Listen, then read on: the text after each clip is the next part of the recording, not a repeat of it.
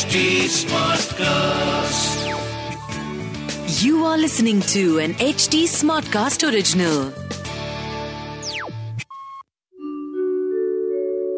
आप सुन रहे हैं विवेकानंद की वाणी सुनिए स्वामी विवेकानंद के अनमोल विचार और जानिए जीवन को एक नए दृष्टिकोण से संभोग के बारे में स्वामी विवेकानंद कहते हैं संभोग और संपत्ति का विचार छोड़ दें।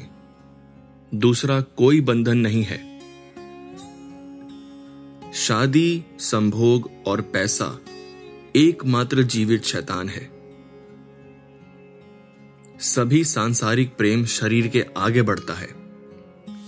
ब्रह्मचर्य विचार, वचन और कर्म में यौन शुद्ध होना चाहिए। शरीर के लिए सम्मान खोना जहाँ तक संभव हो सके इसकी चेतना से छुटकारा पाइए। आत्मा का कोई यौन संबंध नहीं है। वह यौन विचारों के साथ खुद को अपमानित नहीं करती।